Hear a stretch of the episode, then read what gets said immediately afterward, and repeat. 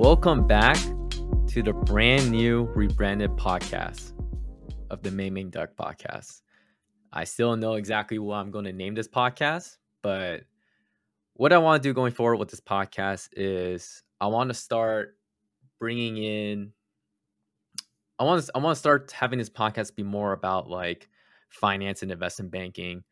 Um, I want to bring on guests in which have great stories of getting into finance and investment banking, how they got in, what they do.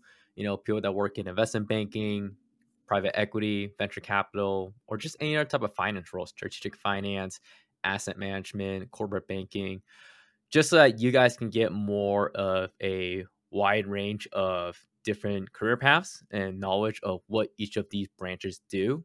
Um, I think that'll be pretty valuable to you guys. Um, but aside from that, I really also want to focus on just the, I guess, the dichotomy of working job in finance and also outside of finance, right? And what do I mean by that? So I think a lot of the stuff I create on TikTok, um, my my main goal is to help inspire you guys out there uh, for the people that you know either you want to break into finance but you don't know how to, or you want to get a certain job that you don't know how to get. Um,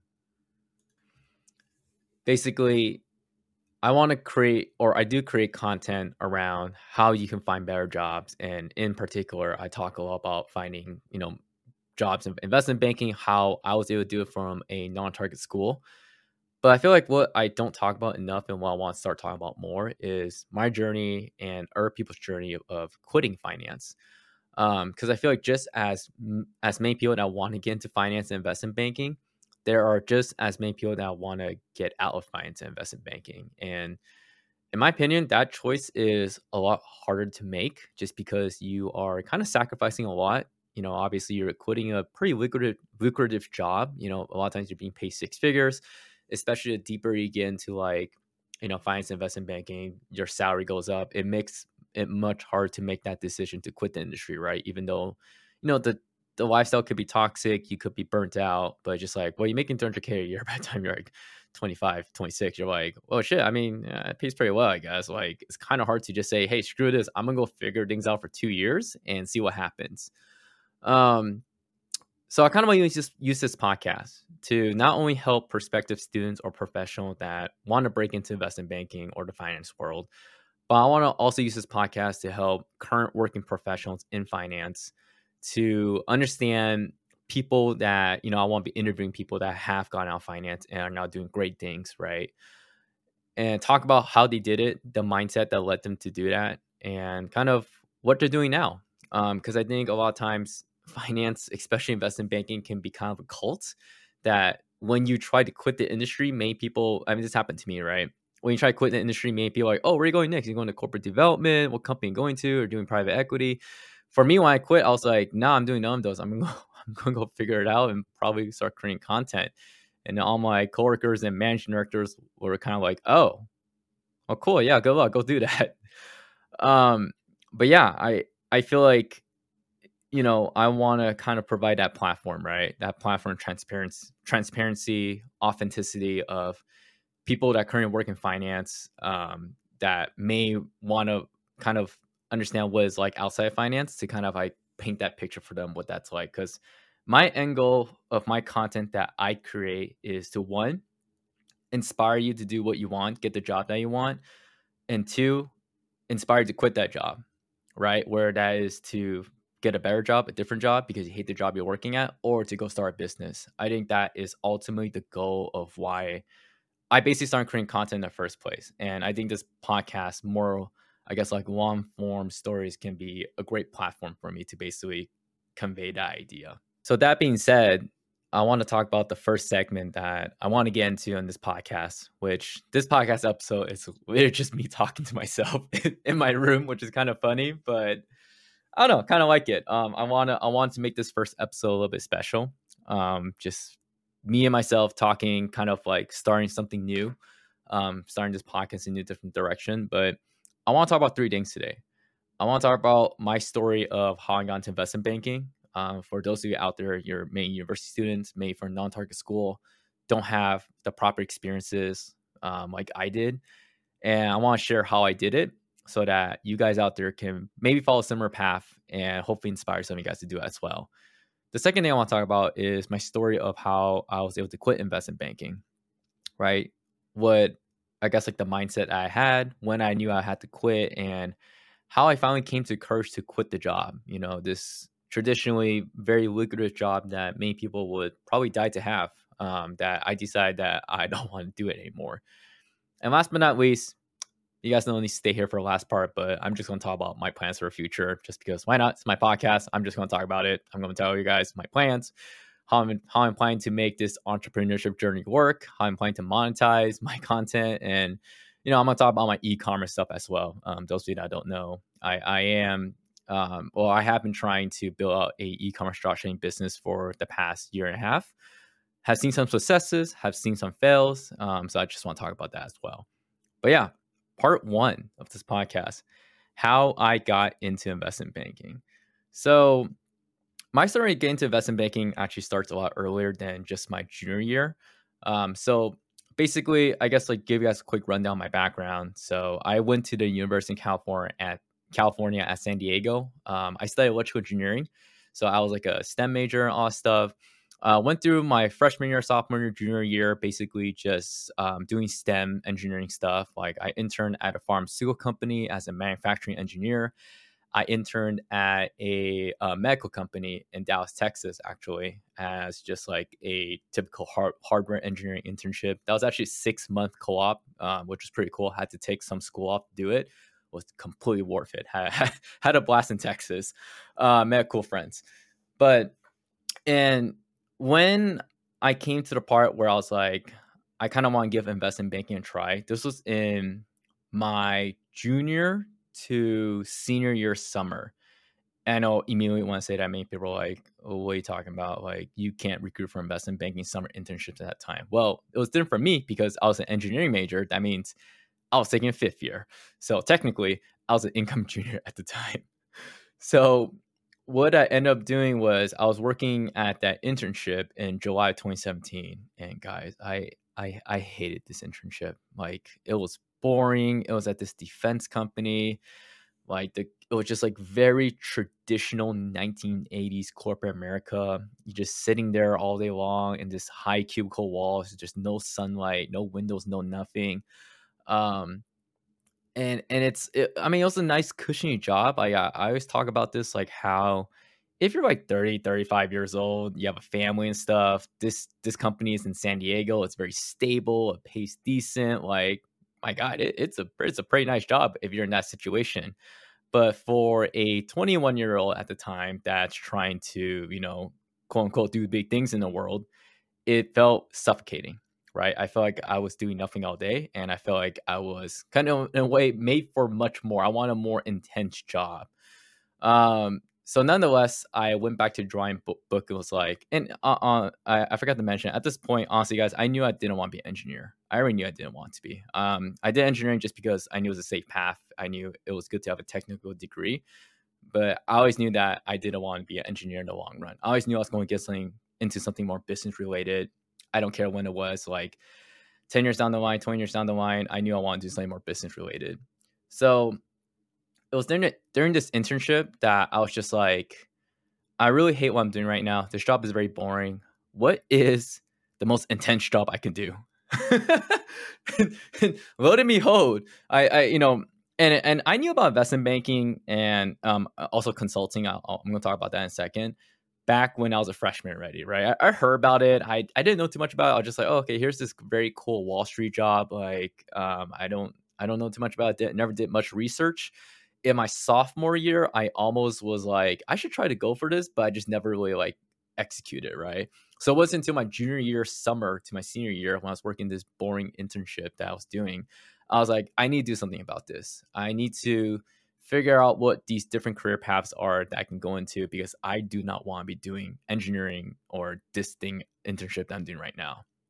So I began to ask around. Um, I started out by just asking alumni um, from my school. Thankfully, I was a part of a business org slash business fraternity that basically had a couple alumni that either were trying to get into investment banking or uh, sorry, a couple seniors or people older than me trying to get into investment banking or alumni that were working in investment banking and consulting. Uh, because at that point, I was just like, I was open to both. I didn't care. I was like, I want to get into banking or consulting, like whichever one's easier, whichever one will take me, right? I'm like, dude, I'm kind of old, like deep into my college career at this point. I have zero business experience. All I have is just engineering stuff. Um, granted, I, I, had a pretty solid engineering resume, right? I had like a 3.7 uh, with like three internships. Like, it's pretty good. It wasn't bad. But I was like, I want to do something business related, right? And I'll see something between investment banking and consulting. So I networked with a bunch of alumni in banking and consulting, and ultimately was at first a little bit overwhelmed because I just didn't know like what I need to do. I think everyone starts at this point. They talk to some alumni after school and just like, yeah, yeah, yeah, you want to get into banking?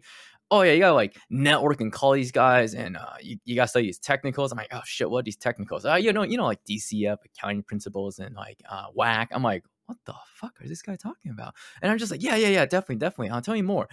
Um, but it was very overwhelming at first, right? So I, I after I talked to like a few alumni, um, I was just like, oh, God, I, I don't know if I can do this. It's just like it sounds like a lot of work. I, am kind of late to the game already. Um, I was getting a little discouraged because you're like, yeah, you know, you gotta like kind of start knowing you want to do investment banking since you're like a freshman. Like I've been preparing for it since I was a freshman. I'm just like, God damn, I'm like a junior right now, going to my senior year. I'm gonna be fifth year. Like, what am I doing? Like, why why am I so late to the game? Um, so like I kind of took a break for a month just not thinking about it. And but guys, it was like J- July at this point. Okay, like right now, investment banks recruit all the way back in like February of like the year before they even have their internships. Like for example, like February 2022, they're recruiting for summer 2023 internships. Completely ridiculous. It's, it's so stupid, but it's how the system works, right? Back when I was recruiting for investment banking in 2017, um, it was basically they start recruiting around like July, August, and it ends around October. So still kind of ridiculously early because it starts before school even begins, but much, much later compared to how early they start recruiting now. But anyways, it was just July at this point. I was just like, I was overwhelmed. I was like, I don't want to think about this. So I went back to my job for like another month, just kind of grinding away.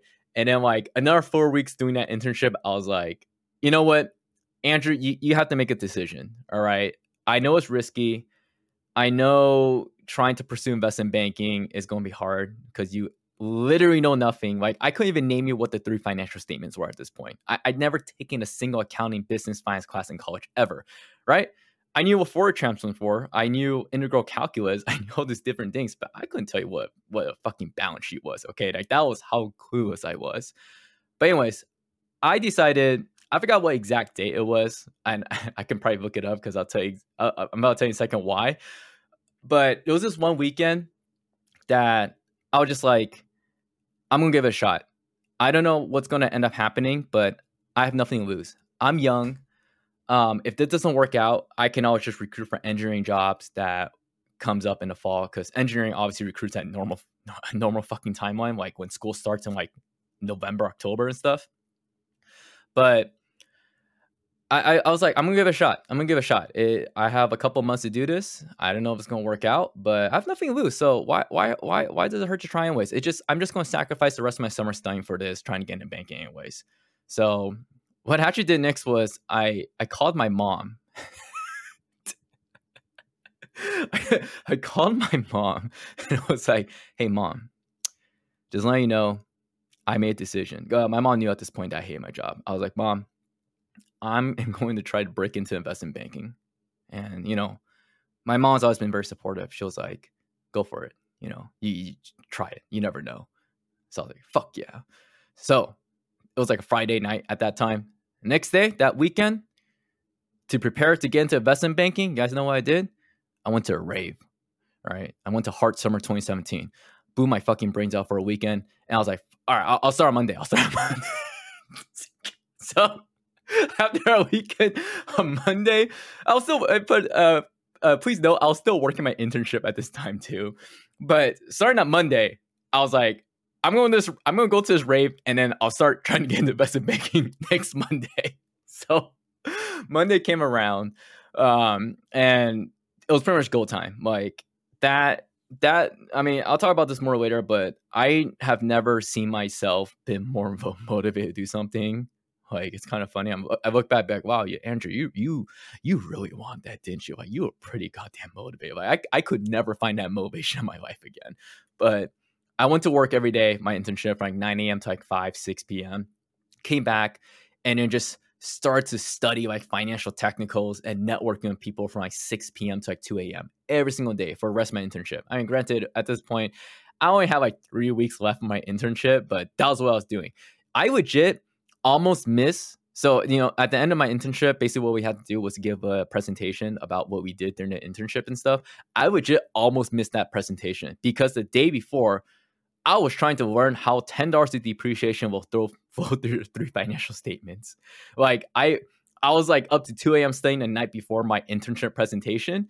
And my next my manager called me, he's like, Andrew, where you at? What you're about to present right now? Oh, because you present from like, you know, senior managers and other people at the company, right?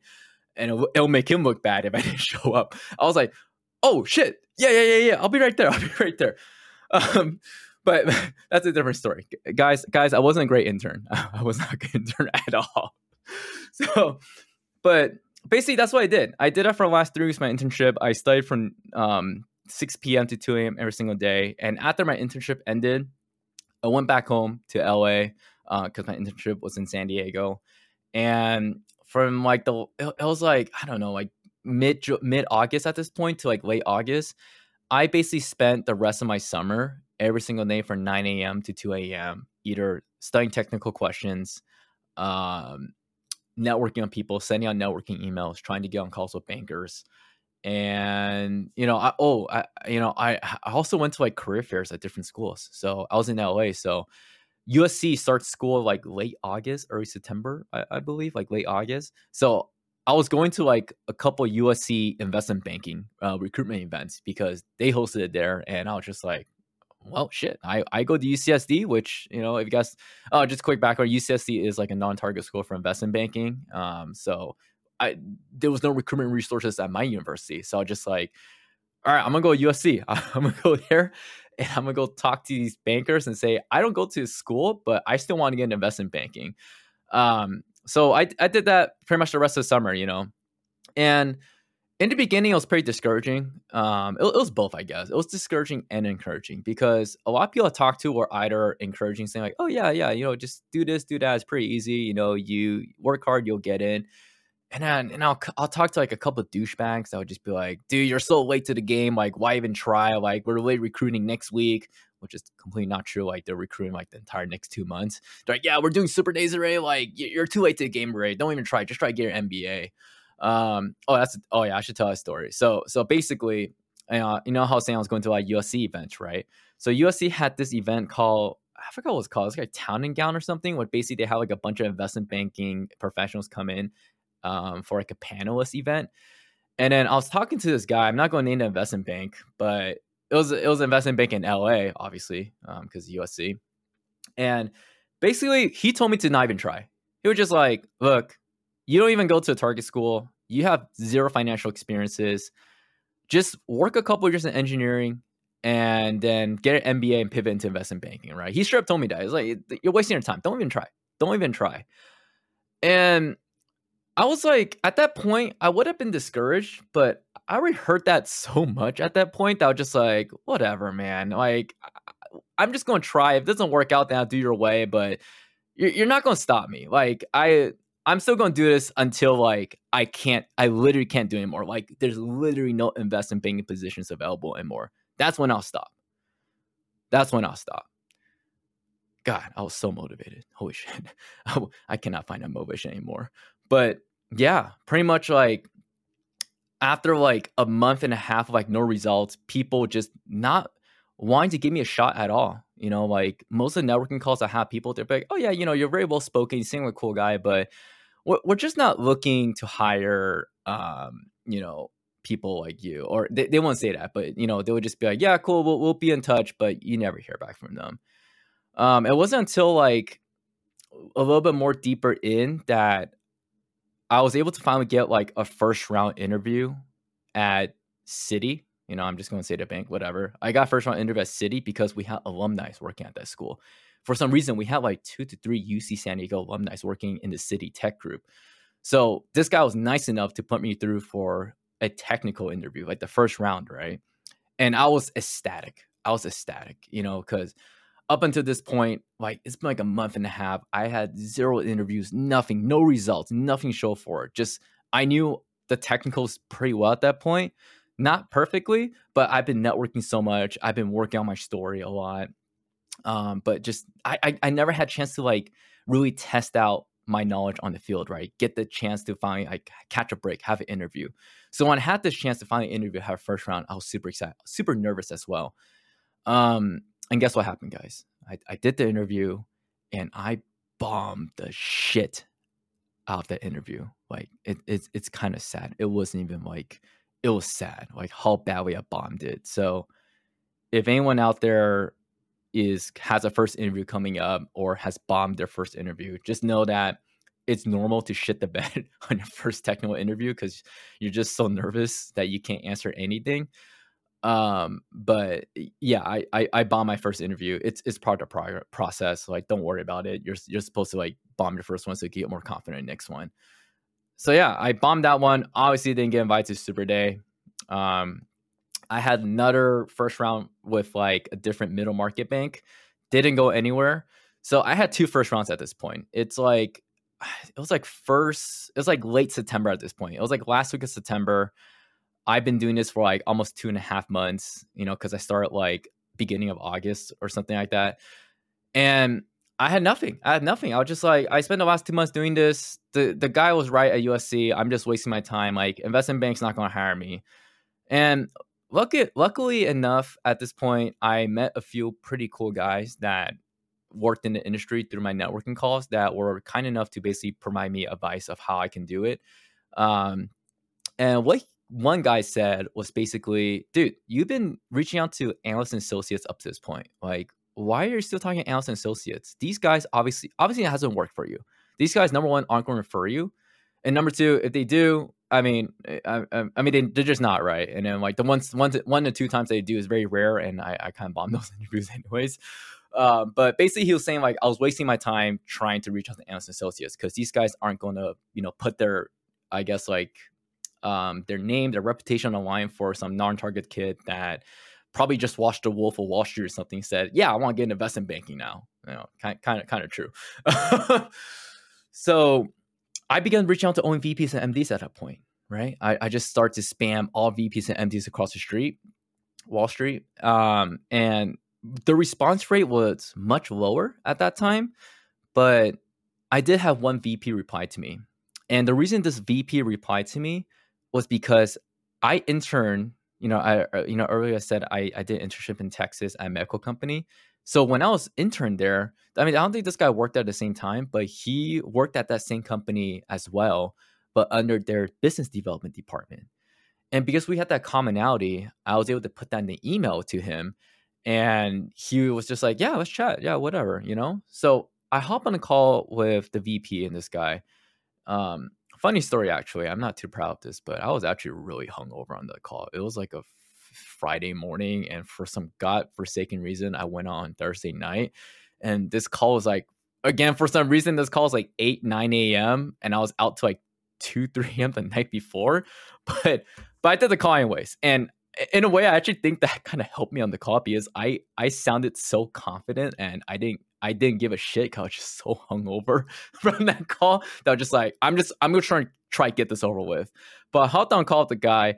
I told him my story. I told him everything, and basically he liked it. He liked my story. It was just like, oh yeah, that's cool. Um, and what what I realized, but uh, sorry, not what I realized. Um, something that worked on the call that I came to realize was that like I was like pretty aggressive with asking him to basically, I won't say give me a referral, but even I've like even though he liked my story, he was still kind of like a little wary to like be like, ah, I'm not too sure if I want to refer this kid or anything. It's like, ah, it's whatever. But then I kind of pushed for it, right? And this is kind of what I recommend some of you guys out there to do is like if you happen to get on call VP MD and stuff, be genuine. I mean, don't don't be too aggressive, but you know, definitely push for it definitely like you know really convey that you really want it and that you have been working very hard and that you're ready for an interview, basically, right? Because basically, like what this guy said or what I told him was that like I, I gave him my typical spiel. I talk about this a lot, a lot about this my TikTok account, right? It's like, oh, how can I best position myself for an interview at your firm, or like, you know, what do you guys typically look for in a candidate? He'll and he'll give some generic responses like, oh yeah, you know, um, we know look for people with like great financial experiences, uh, great GPA, you know, people that really want to work in banking. I'm like, all right, cool, cool, cool, cool, cool. So, so how can I get interviewed? Because I, I, think I literally told him like, look, I've been trying to get interview investment bank up to this point. Like, I've been working really hard. I I know all the technicals. I've been studying this nonstop. I'm ready for an interview. I just haven't really catch a break yet. Granted, you know, I was like so hungover on this call. I didn't give a crap. Like I I was just like, I'm gonna say what I want. But I think because I, I sound so confident, he was just like, hmm, do you know what DCF is? I'm like, yeah, I can I can walk you through it right now. He's like, oh no, that's fine. Um, okay. H- how about this? How about you uh, just send me your resume? I'll see what I can do about it. I was like, great, sounds good. I'll send my resume. Hung up the call, s- sent him my resume. And honestly, like this was like the first week of October at this point, right? Like last week of September, first week of October. Um, I don't exactly remember which one it was. I at this point I kind of gave up already.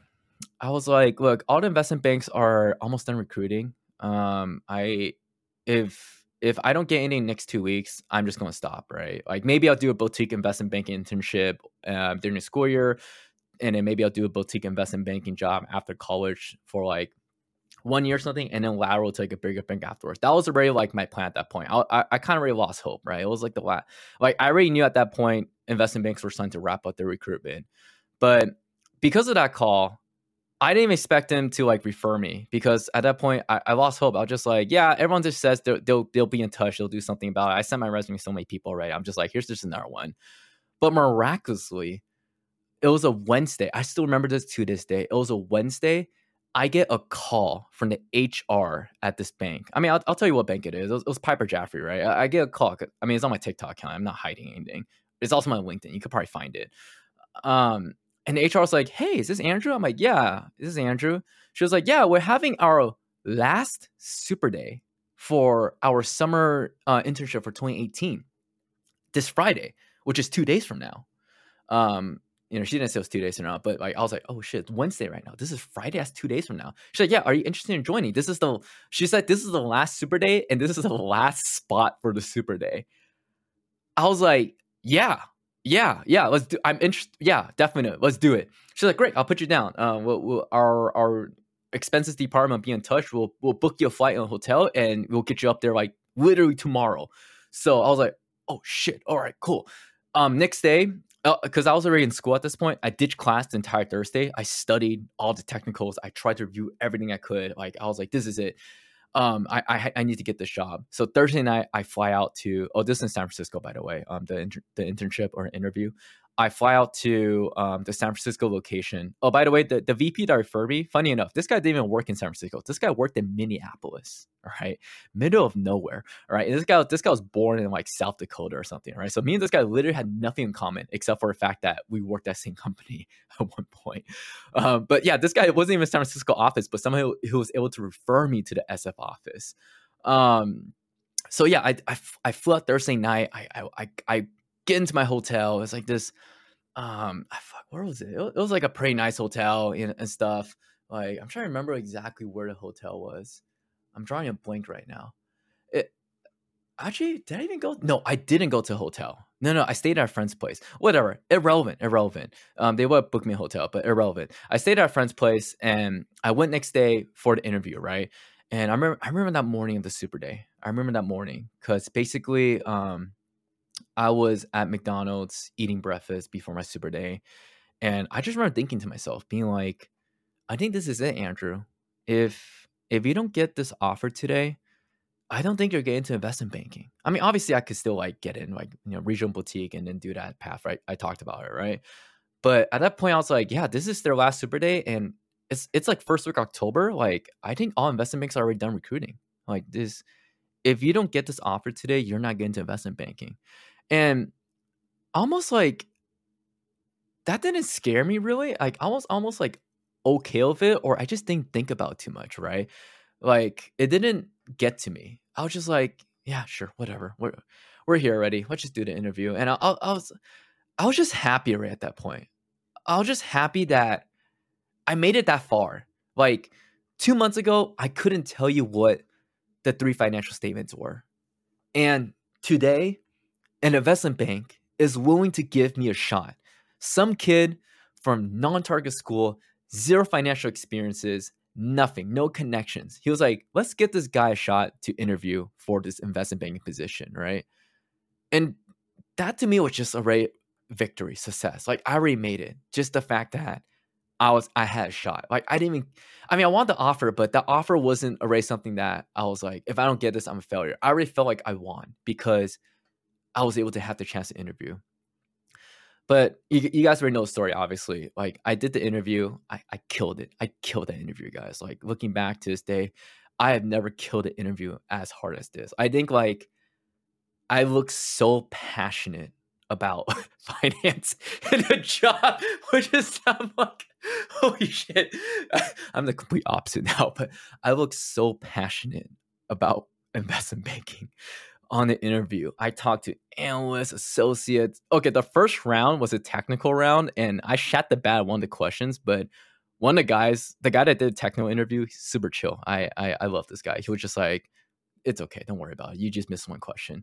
I was like, oh, thank you. Um, but yeah, I, I did the super day. It was from like 9 a.m. to 1 p.m., like four hours of grueling, just talking to people back and forth. But I was on fire. I was on fire. I, I said things that day that I don't even know how I said. I, don't even know I can say it again. I was just, I, I killed every single question. I had answer for everything to prepare for me because I just practiced so much at that point. And I got the offer.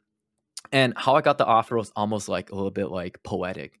I was walking out on the streets of San Francisco after my interview, just feeling great.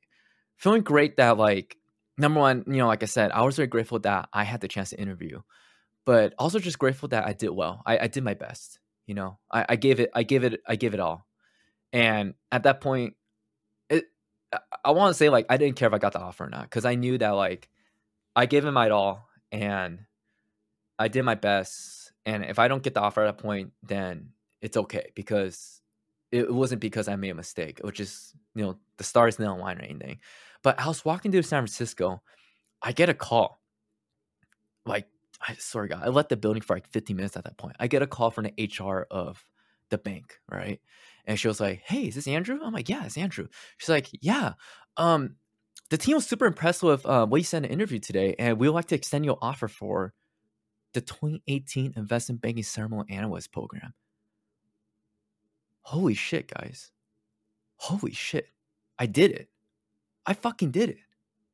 I fucking did it. I, I was like, I, I, I never been caught out, out of breath before. I don't know what the saying is. I never been like out of breath before, but in that moment, I, I didn't know what to say. I was just like, shit, I, shit, man. I was just so happy. I, I, I don't even know happiness was the right way to describe it. It was a feeling I couldn't describe at all.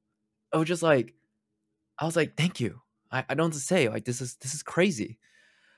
Um, I mean, of course, I sound more excited right? I had to I had to sound a little more excited. But after the call, I hung up and I just walked around the street in San Francisco for a bit. I, I I mean, I didn't want to do anything else. I just I want to take in that feeling, that feeling of like this i mean let's be honest like right now i've been doing this entrepreneurship shit for like a year and a half and you know i'm still waiting for to catch my break right but two months at that point was like a long time two months of every day from 9 a.m to 2 a.m right? I mean if you include the internship that worked at too.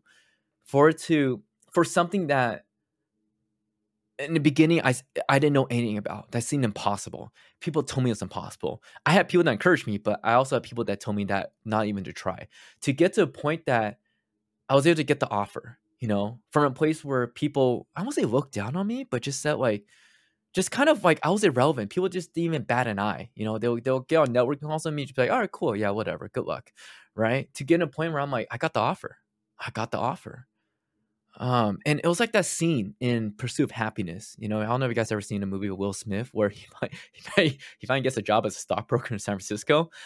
Um, and he was just so happy, like clapping his hands on the street at SF. I was Will Smith that day, guys. I was Will Smith that day walking around SF. Um, but yeah, that that was kind of my story of getting into investment banking. Um, it is one that I will say I am somewhat most proud of, you know, to this day, where I started in a place where I didn't believe I can do it, right? And this is why I guess I can say I'm so passionate about this when I talk about it on my account. Cause I'm gonna, I'm gonna get to a bit of like why I quit investment banking and stuff, but you know, this is a story where um you know, even though like I'm like now I'm like investment banking, whatever, man. You don't have to do the job. It's not that great. But it's the fact that in the moment it seemed like this Goliath that I had to overcome. This this thing that I couldn't accomplish, that I didn't believe I could accomplish, that I just told myself, fuck it. We're gonna fucking do it anyways. And we're gonna see what happens, right? Because I don't think I ever challenged myself like that before. Right. And, to be honest, it's it's a fucking job, dude. Who cares? Man? Challenge yourself, whatever, man. You challenge yourself to get a job, right? but but it, it was the more the mindset, the attitude that I have that I didn't think I could do it, but I said we're gonna try anyways. And just having that experience, like, has kind of like set a precedence in my life where I now, which kind of you know leads me to next step why I quit the industry, right? Which is like, just because something seems impossible in a moment doesn't mean you can't accomplish it, right? Many people write themselves off before they even try to do something, right? Which is, you know, why I create the content I create. I try to help people get the jobs that they want. I try to inspire people to quit their jobs because um I, I just believe that like our minds are so powerful. Like it start it all starts in the head. If we believe we can't do it, we can't do it. But if you, you can do it, you might not still be able to do it. But you know what? Yeah, yeah. you, you always have a chance now. but yeah, that's my story getting into investment banking. Um, this podcast has been going on for a while. I'm not too sure if I'm gonna break into two parts or anything, but yeah, next part. All right, I'm, I'm just gonna do it. Fuck it, I'm gonna do it all, all one podcast because to be honest, I I just I just want to have the first episode just be about my story so far. Um, if if not like anyone listens to it, at least I want to document the story and talk about just like my thoughts where I am right now on July 15th, 2022. So, anyways, a year passes. I do my summer internship. Um, I worked under the consumer investment banking group at Piper Jaffray. Phenomenal internship. Had a great time. Uh, met this buddy of mine that still I'm still friends with to this day. He was one of my coworkers, um, intern intern buddies and stuff. You know, was able to work on a M&A transaction for a fitness company. Um, was actually able to be take the role of a full time analyst on it because the, the analyst that was on the deal quit two weeks into my summer internship. So literally, they didn't have an analyst. So I was legit the analyst on the job two weeks into my internship. So like I was thrown a lot of responsibilities immediately, which low key I kind of thrive in that environment. I, I, like it when I'm like Andrew, this kind of depends on you. I'm like, fuck yeah, dude, give it to me. Um, which kind of brings me to the point of why I quit later, but I'll get to that. But yeah, um, oh, before before I talk too much about why. Oh yeah, so so I wrapped that internship, got the return offer, um, eventually lateral over to uh, the bank I worked at for full time, which is Wells Fargo, um, and yeah, and pretty much. I mean, I, I can go into my internship stuff, but I don't think that's relevant. Um, that's not that interesting. So yeah, before I talk about me working full time investment banking and why I quit, I want to talk quickly about how you can get into investment banking, right? Because I mean, obviously enough of me talking about myself. How can I help you now? Right. So, in order to get into investment banking, if you're currently a non-target student with no experience, um, this is for you. If you do have experience or you don't come from non-target, this is still for you because it's still also relevant. But my story, um, it can be very inspiring, helpful for those who are come from non-target school without the proper quote unquote experience. So there's a couple things you need to do to get investment banking. Number one, you need to believe that you can. Right. I think that's the most important part. Right. Like to be honest, I didn't even believe I could at that point. I just I just kind of shut my brain off. I like, shut the fuck up. We're just gonna do it anyways, right? Hold up, guys. I'm gonna take a I'm gonna take a drink real quick.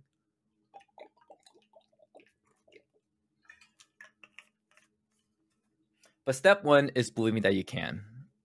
Cause if you don't believe you can, you're already lost. So that's step one. And trust me, you can't.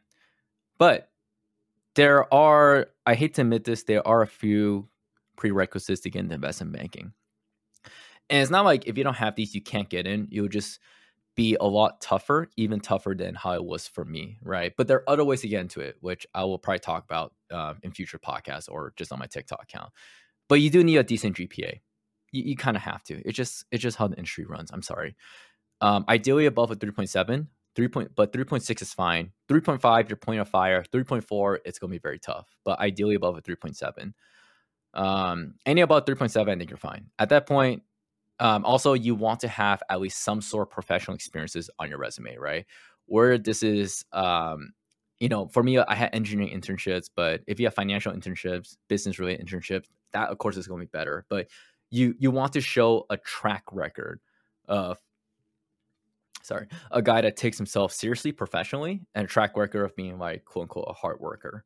So I'll say those are two main prerequisites: a decent GPA, above uh, ideally above a three point seven, and a track record of developing professionally. Right. And ideally, even if your school's a non-target school, ideally you still go to a top 100 university. Eh, uh, in our case, the USA, right? Uh, which I, am going to assume most of you guys do. Um, I, I don't. Uh, I, I, may sound very inconsiderate when I say this, but I'm pretty sure it's not that hard to get into a top 100 university in USA. If you aren't at one, you can probably transfer into one. Um, but I'm not going to talk too much about that because maybe it's not right, but I I think most of my viewers are probably in a top 100 university in the USA, right? I, I like for example, I think UCR is like 90 something or, or whatnot. I don't quote me on that. But anyways, aside the point, let me continue. So yeah, so those are prerequisites, but really to get into investment banking, it's, it's just three things. It's just really three things you got to do. Number one, you gotta have a good story, okay? Not not because you you watch The Wolf of Wall Street or you trade stocks and stuff that now you, you want to work in finance. No, have a great personal story that's personal to you that has to deal with like the financial markets or you know how you discover investment banking and now how how you realize that it was a career you want to do career you want to do, right? Make sure it's personal. Make sure it's personally unique to you that no one else can copy, right? Number two, technicals. Um, technicals, I can go very deep into it, but I'm just going to keep it very brief. I personally used to break into break into Wall Street Guide. I talked about this in my account before. They have a new guide now. I never used the new the new one. I used the old one, but I'm assuming it's just as good. But I used to break into Wall Street Guide. And honestly, for technicals, I'm going to be completely honest with you guys. If you're looking to get a summer internship in investment banking, the really only technicals you need to know.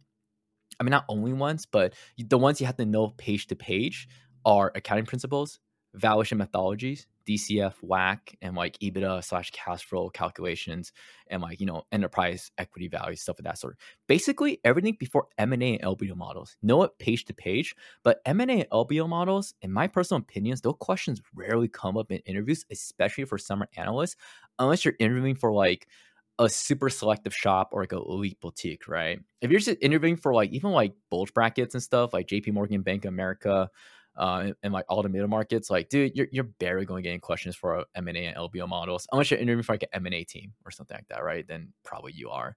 Um, but yeah, like M&A and LBO models, just know what they are high level, understand what like a source and uses table are, what goes into them, what how to walk through one and like kind of purpose of it like like you know m&a model like yeah to to understand the accretion dilution of a of a merger acquisition right?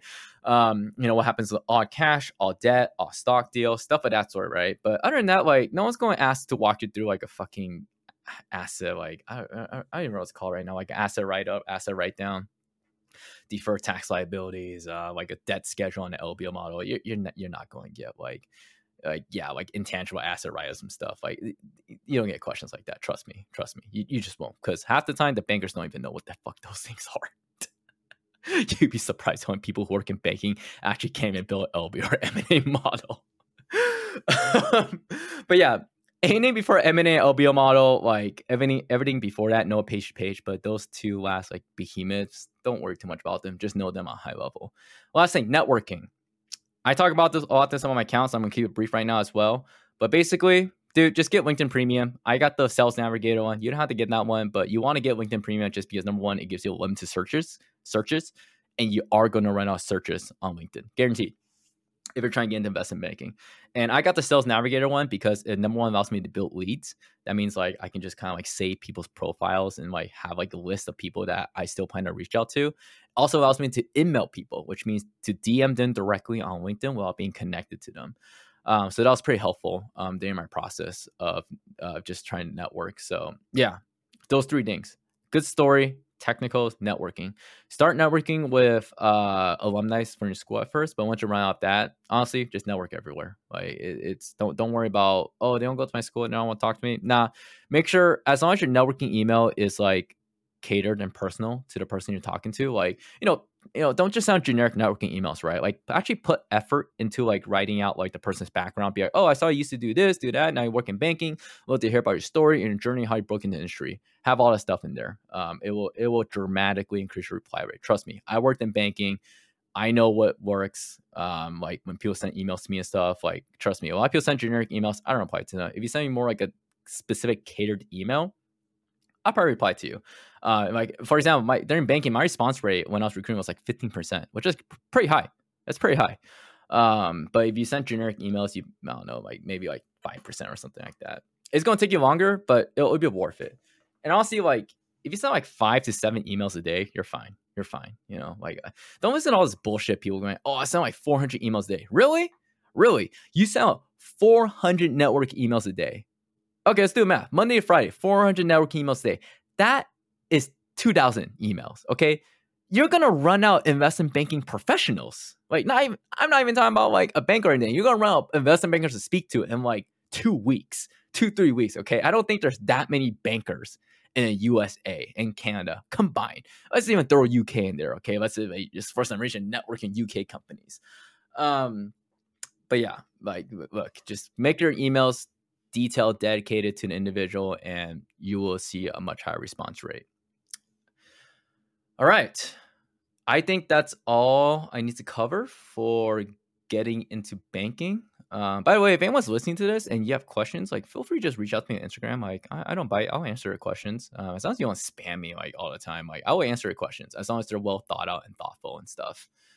So yeah, next up, I want to talk about uh, my story of leaving investment banking. Right. So when I started my first day in investment banking, um, my first day on a job, my training was great. So my training was held held in Charlotte, North Carolina, because that's where the Wells Fargo headquarters was held at. Um, so it, it, was it was a good time. I, I met a bunch of people, um, hung out with a bunch of coworkers. Everyone's like the same age. They were all like young, 22, 23, working our first jobs out of college. It was fine. It was great. Uh, I had a good good time during training. But I remember coming back to the office, and the first day I stepped into my office, I knew something was off. It just you know that feeling when, when you do something and from the get go, it just kind of feels off, but you can't pinpoint why it felt that way.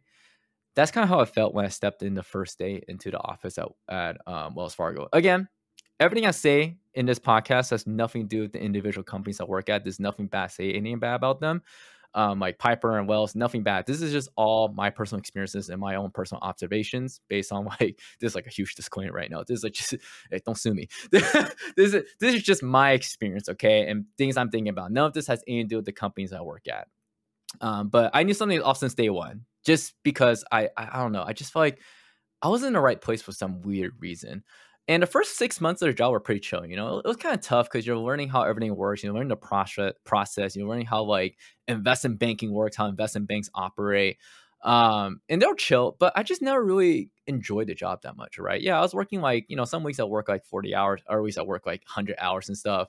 Maybe balance out to be like 60, 70 hours a week. Um, but overall, like after some time, I just kind of felt like the job was kind of BS, and the work I was doing was a little just BS, just for sake of it. Like I felt like it wasn't much value add, and I just never found much enjoyment doing the work. It didn't feel very analytical to me. You're just pulling data from different sources and putting shit together, and you don't really build financial models because I was on a coverage team. Um, even an M&A team, when you do, you're plugging stuff in the template anyway. So there, there wasn't a lot of analytical thinking. It was just like a lot of gathering data and putting stuff together and PowerPoint, Excel, and getting on calls. And yeah, you learn a lot, I guess you can say, like about industry, how the investing world works. But it wasn't what I thought it would be. I guess you can put it that way, right? Um, and, and, again, maybe it has something to do with the, the bank I worked on, the team I worked on, the location I was worked on, and may just had I think it had a lot to do with my expectations of the job. But I'll tell you something. It, what I'm saying right now, if you ask any bankers, like it's it's pretty standard in what I'm saying right now. Like I'm not saying anything new right now about the job. Like not no, a lot of people feel feel kind of the same way about the job.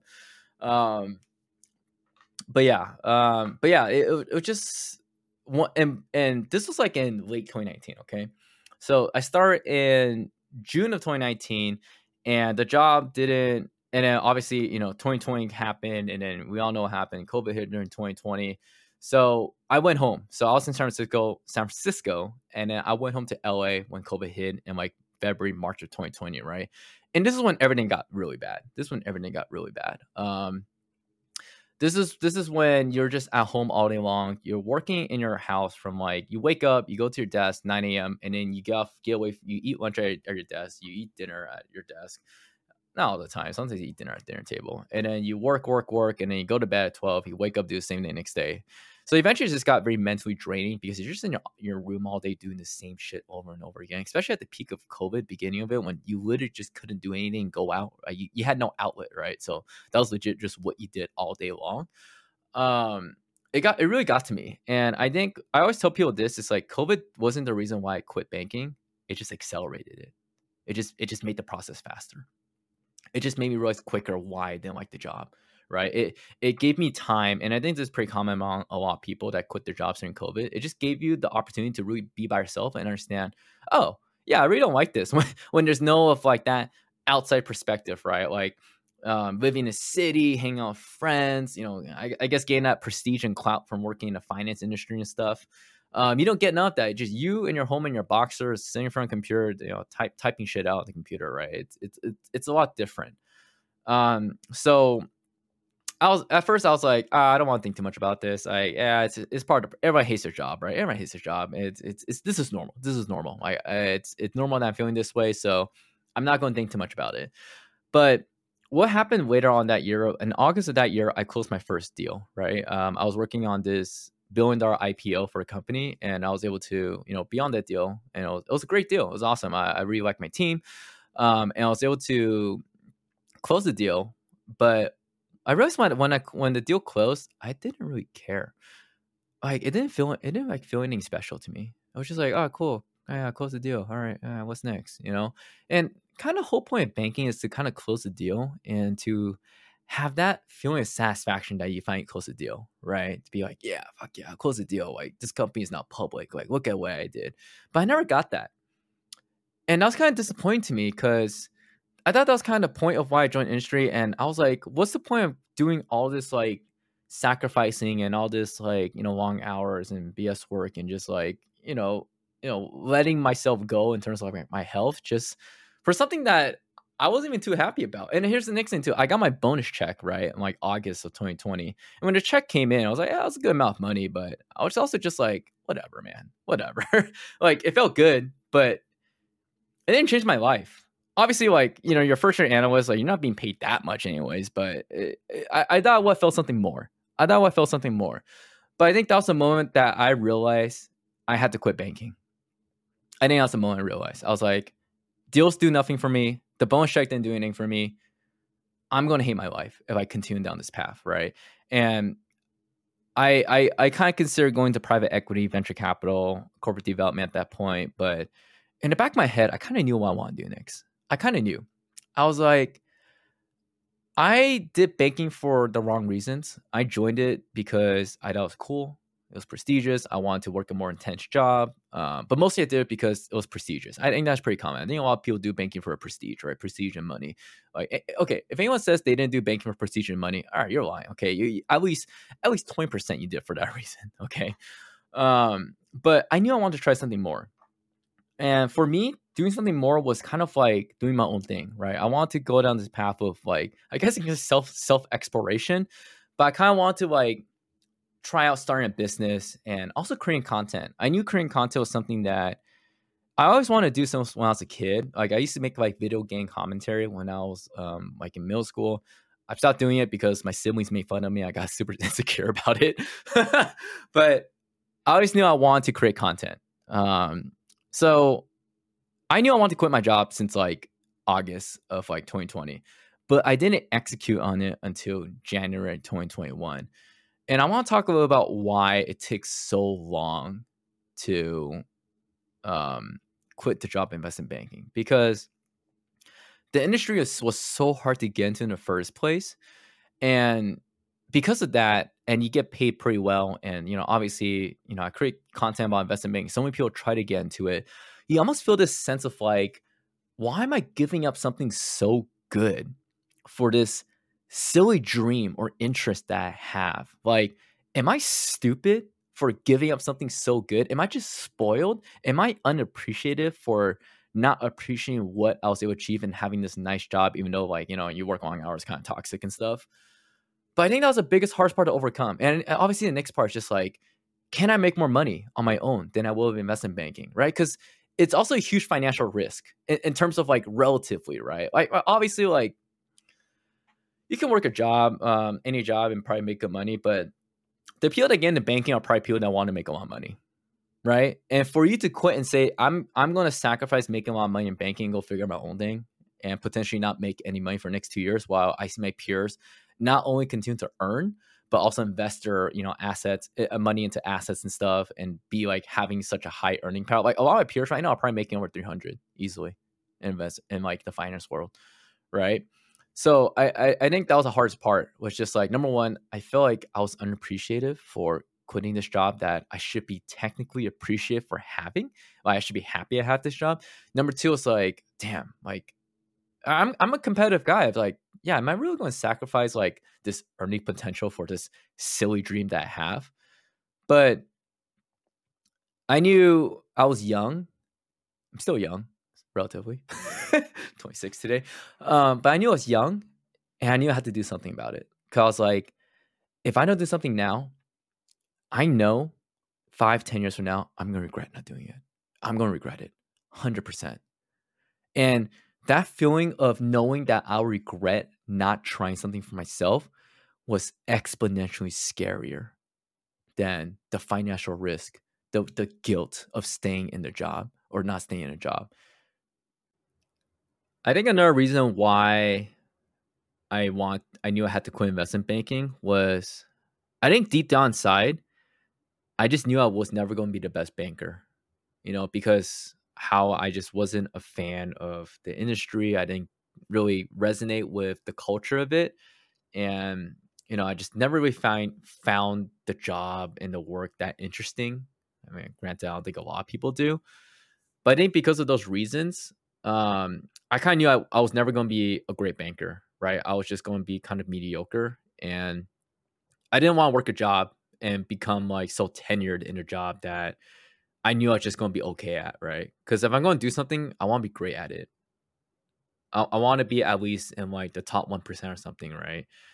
And what's the point of working a job if you feel like you're just going to be kind of like mid tier? So, yeah, I, I, I want to try other things because I was like, maybe my talent and my interests are hidden somewhere else, right? And it's up to me to explore that because whatever it was, I was like, probably isn't in banking. I, I don't I, I didn't think this was for me. And and and that's why I knew I had to quit. So over the Christmas of 2020, you know, I, I took two weeks off from work, Christmas time. You know, th- thank God I of my some of my coworkers had work over Christmas and New Year's. Thank God I did it. Um, I just had time to myself. I had time to myself to really think about what I wanted, and I came to conclusion, like I said, I, it's just like no, I I the risk of quitting uh, does not weigh, or uh, uh, how should I say? It's like it, the risk isn't that high. Like I think there's more risk staying in this job because I know I would hate myself and regret not trying something in five to ten years. And I always knew I wanted to like do something entrepreneurial, start business because it, it, anytime I had interview, people like, "Oh, where do you see yourself ten years from now?" I always say, "Oh, I want to be my own business owner. I want to start a business." I always said that since the beginning, even when I was an engineer. I always said I wanted to be business business owner of some type.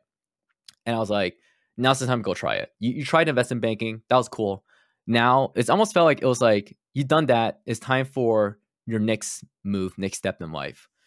So January 1st, or whenever it was, the first day we got back to work, uh, what was actually funny at this point was I was actually planning to lateral to a different bank because I thought that'll solve my problems, right? I was like, oh, I'm, I'm not happy at, at, at this current bank. Let me lateral to a different bank. That'll probably solve my problems you know and these were these were like you know like uh, you know other like big bulge bracket banks that i would have only dreamed of interviewing at two years ago dreamed right these banks would never have gave me a chance two years ago now they're like oh yeah yeah you should come interview for us so literally the first day i came back to work I put my two week notice to my boss and I turned down all the super day offers at these other banks and said, sorry, I don't want to interview. I'm done. I'm, I'm done with investment banking. I'm just done. Um, so yeah, that was it. I quit my job. I, I told my managers, told my peers that I was quitting. Everyone's like, "Where are you going? You going to different shops? You go? You uh, where are you laddering to? Um, you're going to corporate development? Uh, you're going to private equity?" I was just like, "Nah, I'm gonna quit. I'm gonna go, I'm gonna figure it out. I'm gonna try my own thing."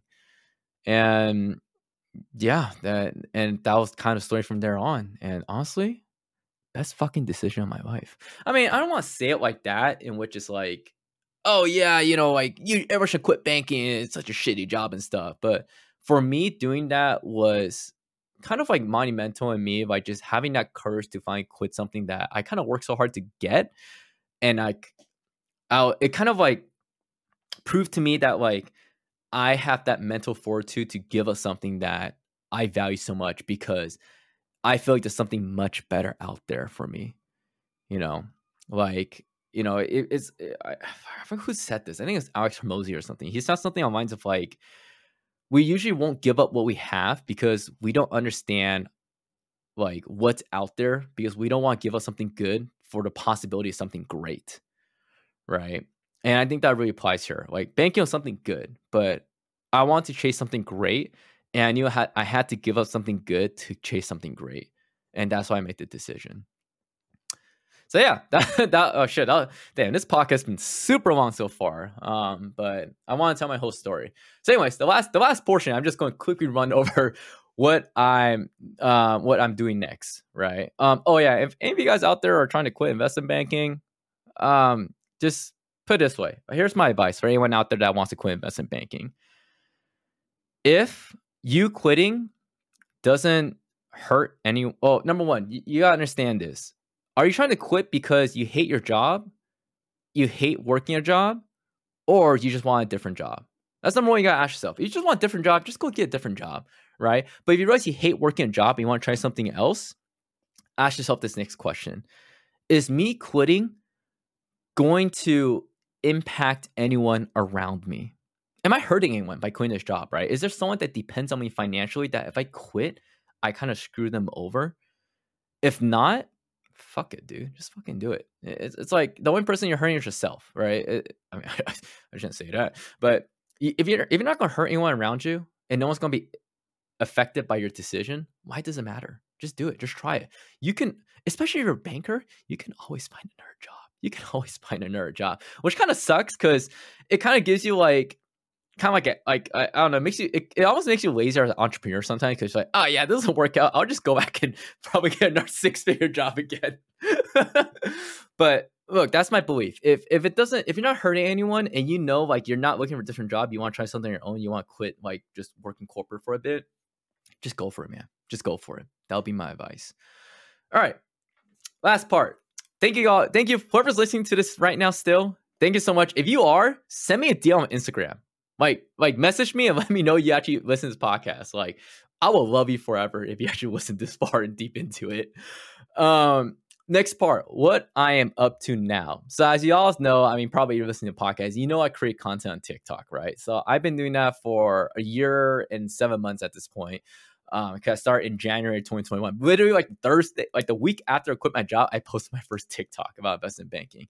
Um and you know, if you guys don't know my story, I started out creating TikTok about investment banking, how to get into it, my story, my lifestyle. Uh, eventually, eventually, I started going more broad. I started talking about more general career tips, networking tips, interviewing tips, and obviously the email templates that everyone knows me for. Um, I started doing that. That really blew up my account. But now I feel like I'm at the point where which is kind of reason why I'm doing this podcast right now is I want to start niching down and kind of start focusing back in on the finance content in the finance community and investment banking. Because I feel like that's where my voice is at and that's where my true value at comes in because uh, obviously like I come I come from that world. Um, I I understand I guess the life and the mindset of like finance investment bankers and I feel like that's just where my value add is at you know, and I want to I want to create content that people find valuable for me, right? So I definitely want to start niching back down into the finance um, content community. I'm still not going to stop doing like my email templates and you know networking, general recruits, all that stuff, but I want to start creating a lot more finance finance content, finance related content because again, I just I just feel like that's that's where I can find my true strength, my true voice, and where I can really foster community around it. Like with both aspiring finance professionals and also current finance professionals, either looking to switch a different finance job or get out finance altogether. I wanna I wanna be kind of like that voice and build that community of like professionals in the finance world. And you know, down the line, who knows, right? Maybe we branch out into like more general career stuff. Maybe I don't even do this anymore, but as it stands, that's kind of like my current plan. Uh, e-commerce. So if you guys don't know as well, I also been working on drop shipping in the past year and a half as well. Uh, again, I had like ups and downs. Was able to scale a couple stores, or I guess like three stores in total. Like I think I scaled like three stores in total. Like all the revenue added up together was like 150,000. But unfortunately, it was not profitable on those three stores. Or I guess I broke even technically. I'll say I, I broke even on on those three stores all added together. Maybe even a little bit profitable if you like remove all the money I spent on mentorships and stuff. But I do plan on, you know, still continuing doing um, e-commerce. I'm taking a break from it right now, just because I got so burnt out from it, so I'm just taking a break from it. But I do plan on getting back into it, like I guess like next week, next week, because I have goals for e-commerce and I want to accomplish those goals. And you know what? If I don't hit those goals, that's fine. But I want to try to still strive for it, right? And but if I come to realize that e-commerce just isn't for me, it's not going to work, and there's other business opportunities are better and smarter for me to do, I'll probably go pursue pursue that instead. But as it stands, I still want to make e-commerce work for me. Uh, I'm a, I'm gonna start doing more brand partnerships, but going forward, the brands that I want to work with, I really only want to work with brands that I truly believe in, and I want to start signing like more long term partnerships with these brands because I don't want to do these one offs um, just because I feel like it doesn't provide a lot of value to these brands. Like people don't really convert off of one ad. Also, like I want to work with brands that I know my audience likes and my audience would resonate with, right? For example, I would love to do a brand partnership with LinkedIn. Why? Well, number one, I talk about quite a bit. Number two, I actually love LinkedIn. Number three, like, yo, I I attribute half the reason I got into investment banking because of LinkedIn. So if there's any way to have like a win-win-win for all three parties, like you know, uh, I get I give my viewers a discount code on LinkedIn Premium, and you guys go sign for LinkedIn Premium, and obviously I you know I get a cut of it and stuff. Um, but yeah, then it'll be a win-win-win situation, right? It's this is like I get value, the my audience gets value, and LinkedIn gets value gets value as well. So that'll become a plan going forward. Um, I, I might still do one-off brand deals here and there, but I, w- I definitely want to start focusing on more long-term brand partnerships and working on brands that I feel like really resonate with my audience and kind of what I'm about.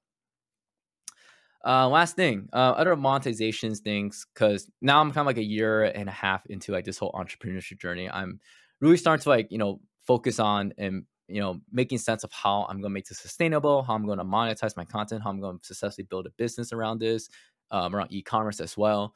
And you know, I've been potentially, and this is like very up in the air. And you know, if, if you guys are you know listening to this, I'd love to hear feedback about this.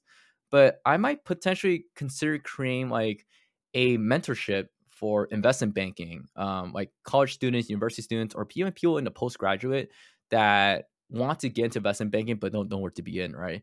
Whether you go to non-target school, um, you have no experience, you know, because that's kind of like where I came from. So I really understand a lot of where you know you guys are coming from if you don't have an experience of like I guess like knowing any about investment banking to get to a point of knowing enough to get a job and internship.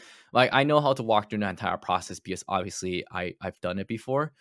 Um, so I, I've been considering like creating like a mentorship program. I don't know if it's gonna be like 101, um, cohort mentorship, or just like do like a course with like like with like one-on-one calls like tagged onto um, the course uh, for like the next recruitment cycle, right? So like for sophomores, incoming sophomores for next spring's recruitment. So I don't know. I've been thinking about that. Um, if any of you guys are interested in that idea or participating in it, like let me know if you're interested in like me creating a mentorship for college students to get into investment banking, or even like people who already graduated that want to get into banking. Like you guys are out the picture as well. But yeah, just send me a DM Instagram if that sound eh, sounds interesting to you. If I actually have people, I mean, I don't know if anyone's listening like this like an hour into this podcast, just me talking about myself. But if you are and you hear this and you're interested, like definitely let me know. Like I'll I'll love to like understand what you guys have any thoughts around that. Because then they like, I don't want to do it if no one wants me to do it. And I, I, I hate to say this, but I, I really don't like selling my audience on like stuff, but um, it, it just doesn't make me feel good. It just doesn't make me feel good. I'm, I'm going to be completely honest, but you know, if I'm trying to, I guess, be like a better business person, if if there's a way I can pro- provide value and you guys can get valued as well, um, and you know I can obviously get paid for it, then you know, maybe the end day, it's a win-win situation and it's not so bad, right? Like sales shouldn't be and business shouldn't be viewed as a bad thing, but I, I just don't like selling things to my audience. I just don't. But if I if I'm to do the mentorship, I'll, I will have to charge for it, obviously, just because, well, I, your boy got to make a living, you know. Um, so yeah, that's about wraps up this episode the first ever episode of the revamped Maiming Duck podcast. Again, I'm still working on the name. I'm probably just going to name it something like breaking into investment banking and parentheses like or out. I think that's just what I talk about. But if you're tuning in still, this is a podcast about finance, breaking the finance, breaking out finance, and talking about different careers in finance and how I guess like we can learn about different lifestyles and careers in finance and how, you know, finance may not be the only career out there for you, right? The different careers that you can potentially go into if you don't want to work in a finance career. Um, but other than that, thank you for tuning in, and I'll catch you guys all on the second episode. See you guys. Bye.